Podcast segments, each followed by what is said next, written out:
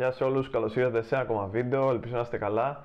Σε αυτό το βίντεο θέλω να ανακοινώσω ότι μετά από ένα μικρό διάστημα απουσίας σκέφτηκα και με αυτό το βίντεο ξεκινάει μια νέα σειρά αυτή των μεγάλων φιλοσόφων της ιστορίας.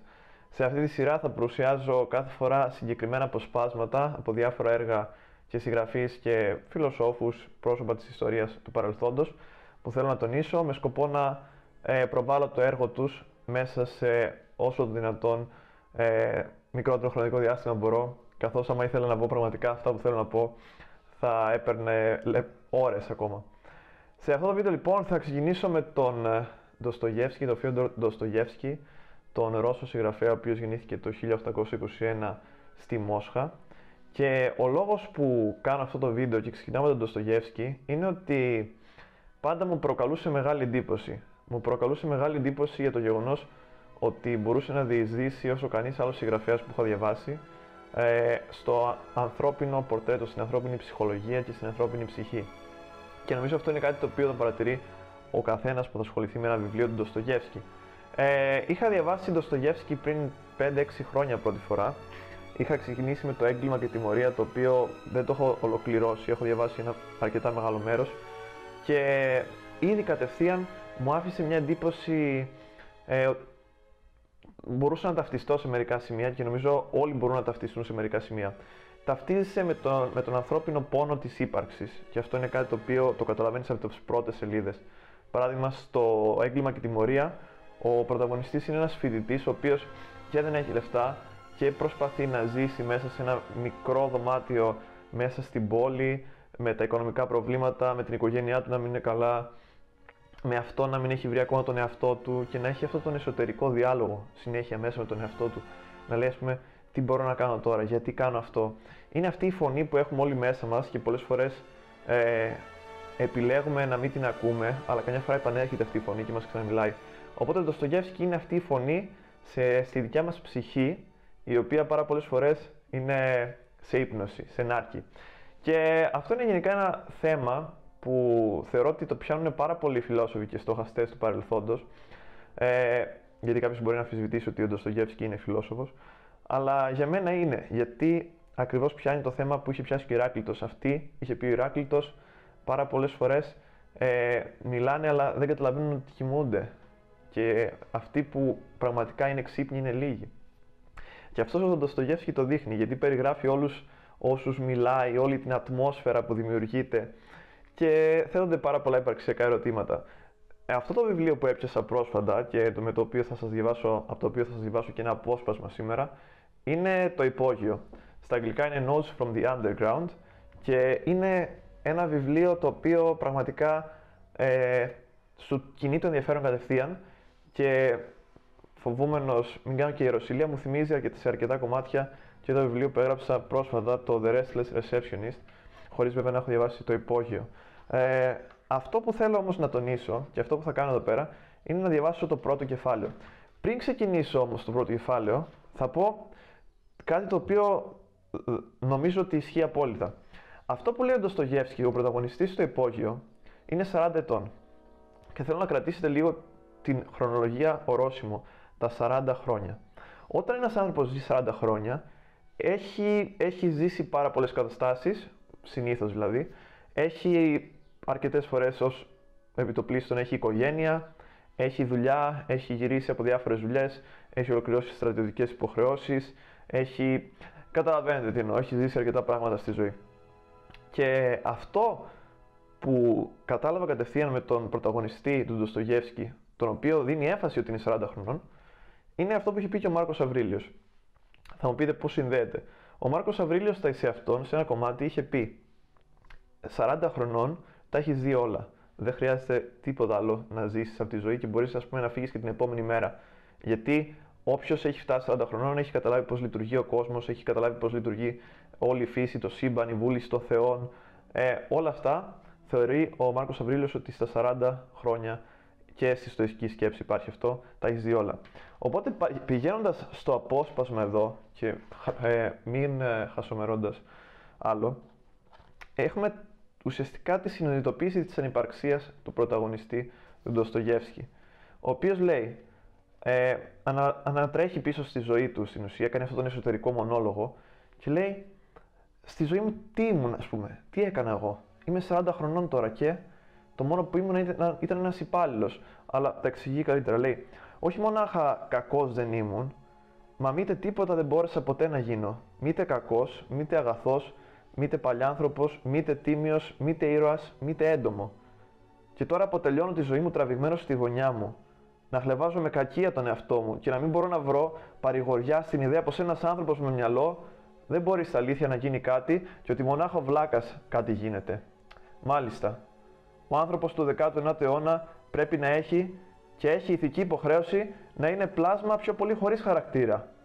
Ο άνθρωπος που έχει χαρακτήρα, που είναι της δράσης, δεν μπορεί παρά να είναι πλάσμα εντελώς περιορισμένο. Αυτή είναι η 40χρονη πεποίθησή μου. Είμαι τώρα 40 χρονών, μα βλέπετε τα 40 χρόνια είναι όλη η ζωή. Είναι τα πιο βαθιά ρηγυρατιά. Να ζει κανείς πέρα από τα 40 χρόνια είναι ξεσυποσιά, αθλειότητα, νηθικότητα. Ποιος ζει πέρα από τα 40. Ποιος πραγματικά ζει πέρα από τα 40. Αυτή είναι η ερώτηση εδώ πέρα. Αποκριθείτε ειλικρινά, τίμια. Θα σας το πω εγώ ποιος ζει. Οι βλάκες και οι παλιάνθρωποι ζουν.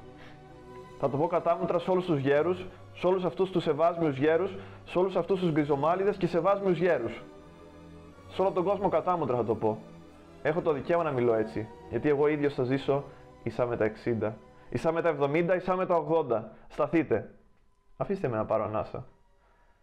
Βέβαια, νομίζετε κύριοι πως θέλω να σας κάνω να γελάσετε; Σφάλετε. Δεν είμαι καθόλου τόσο διασκεδαστικός άνθρωπος όπως σας φαίνεται ή όπως ίσως σας φαίνεται.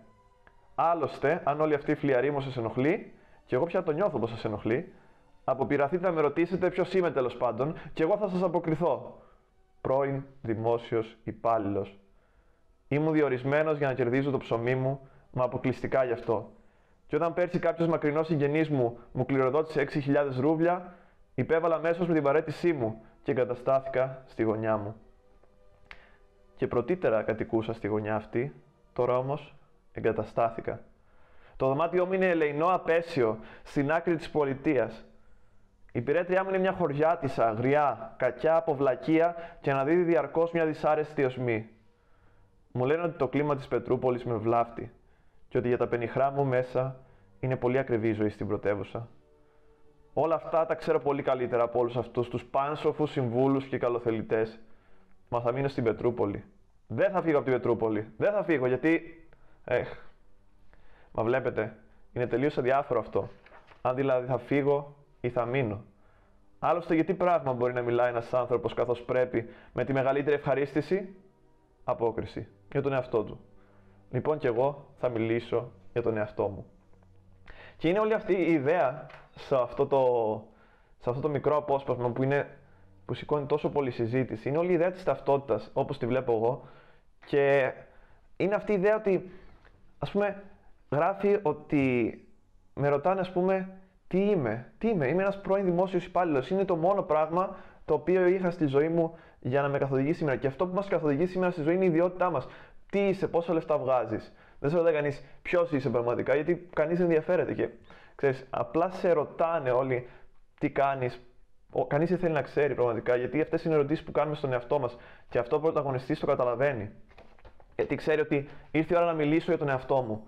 40 χρόνια αν, αντιλαμβάνομαι αυτή τη στιγμή ότι δεν το έκανα, ότι το, το ανέβαλα συνεχώς. Υπήρχε αυτή η αναβλητικότητα να δεις τον εαυτό σου. Και το να δεις τον εαυτό σου είναι δύσκολο και το βλέπει καταφέρει να το δει, πιστεύω ένα σημείο τομής σε όλο αυτό το κείμενο που σας διάβασα, είναι ότι η γωνία στην οποία εγκαταστάθηκε αφότου πήρε την κληρονομιά που κατά, τον, του έδωσε την ικανότητα και την δύναμη να παραιτηθεί, όταν μιλάει και λέει ότι κατοικούσε στη γωνιά αυτή, αλλά τώρα εγκαταστάθηκε. Οπότε τώρα η γωνιά του του επιτρέπει αυτή, να κάνει αυτή την, ας πούμε, την ε, κριτική στον ίδιο του τον εαυτό. Και δεν θέλει να φύγει καν από την Πετρούπολη, ξέρει ότι η ζωή είναι στην Πετρούπολη πολύ ακριβή. Ξέρει, ο ίδιος μας λέει ότι το δωμάτιό του είναι ένα άθλιο δωμάτιο. Η πυρέτριά του είναι ε, σίγουρα όχι αυτή που θα ήθελε. Είναι μια γριά, κακιά, δεν, δεν το συμπαθεί ούτε αυτή ούτε αυτό συμπαθεί. Αλλά παρόλα αυτά ζούνε και είναι όπως είναι η ζωή. Απλά ζει όλους με τους άλλους. Και είναι αυτή η αδυναμία να ξεφύγεις από μια κατάσταση. Οπότε ο μόνος τρόπος για να ξεφύγει ο Ντοστογεύσκη από αυτή την κατάσταση, ο ήρωας του Ντοστογεύσκη από αυτή την κατάσταση, ο οποίος σημειώστε ότι δεν έχει όνομα, πιστεύω το κάνει αυτό όπως το έκανα και εγώ στο Restless Receptionist για να καταφέρει να ταυτιστεί ο αναγνώστης ακόμα περισσότερο, είναι ότι με τι μπορώ ένας εγώ καθώς πρέπει άνθρωπος, που εδώ βλέπουμε και μια ειρωνία, να μιλήσω, θα μιλήσω για τον εαυτό μου και θα μιλήσω μόνο για τον εαυτό μου και θα μιλήσω για τις εμπειρίες μου. Και σε όλο το βιβλίο είναι όλο αυτό είναι μια συζήτηση με τον εαυτό του. Είναι μια συζήτηση με τον εαυτό για το τι βλέπει, με τις αντιλήψεις που έχει για τους άλλους. Και βλέπουμε συνεχώ μια αμφιβολία να πλανάται σε αυτό.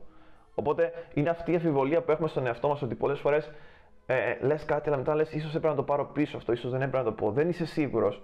Και αυτή, αυτή ουσιαστικά είναι υπαρξία. Αυτός ο άνθρωπος είναι ένας άνθρωπος ο οποίος θέλει να αποκτήσει συνείδηση. Εγώ πιστεύω αυτό συμβαίνει. Θέλει να αποκτήσει συνείδηση, αλλά η ίδια του η ζωή του το έχει κάνει τόσο δύσκολο που πλέον ακόμα και για τις ίδιες σκέψεις αμφιβάλλει. Οπότε πρέπει να πει: Ήρθε η ώρα να μιλήσω για τον εαυτό μου.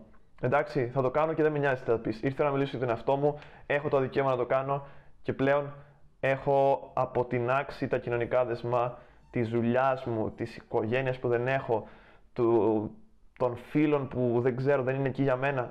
Έχεις αποτινάξει τα κοινωνικά δεσμά και πλέον ήρθε η ώρα να κάνεις την ε, αυτοκριτική σου και να παρουσιάσεις το εγώ σου στα 40 χρόνια. Ενώ έχεις ουσιαστικά τελειώσει. Οπότε η αρχή, το τέλος της ζωής σου είναι η αρχή του εαυτού σου, σύμφωνα με αυτό το κομμάτι. Αυτά λοιπόν στο το βίντεο. Ε, άμα σας άρεσε η σειρά, ε, μπορούμε να το κάνουμε αυτό και σε άλλα βίντεο. Θα είσαι και σε επόμενα κομμάτια του, για το υπόγειο του Ντοστογεύσκη, μελλοντικά και φυσικά και σε άλλα έργα όπου θα αναδεικνύουμε άλλες πτυχές. Αυτά σε αυτό το βίντεο. Ε, like, subscribe, κοινοποιήστε το βίντεο, γράψτε στο σχόλιο πώς σας φάνηκε και τι πιστεύετε. Μέχρι την επόμενη φορά να είστε όλοι καλά.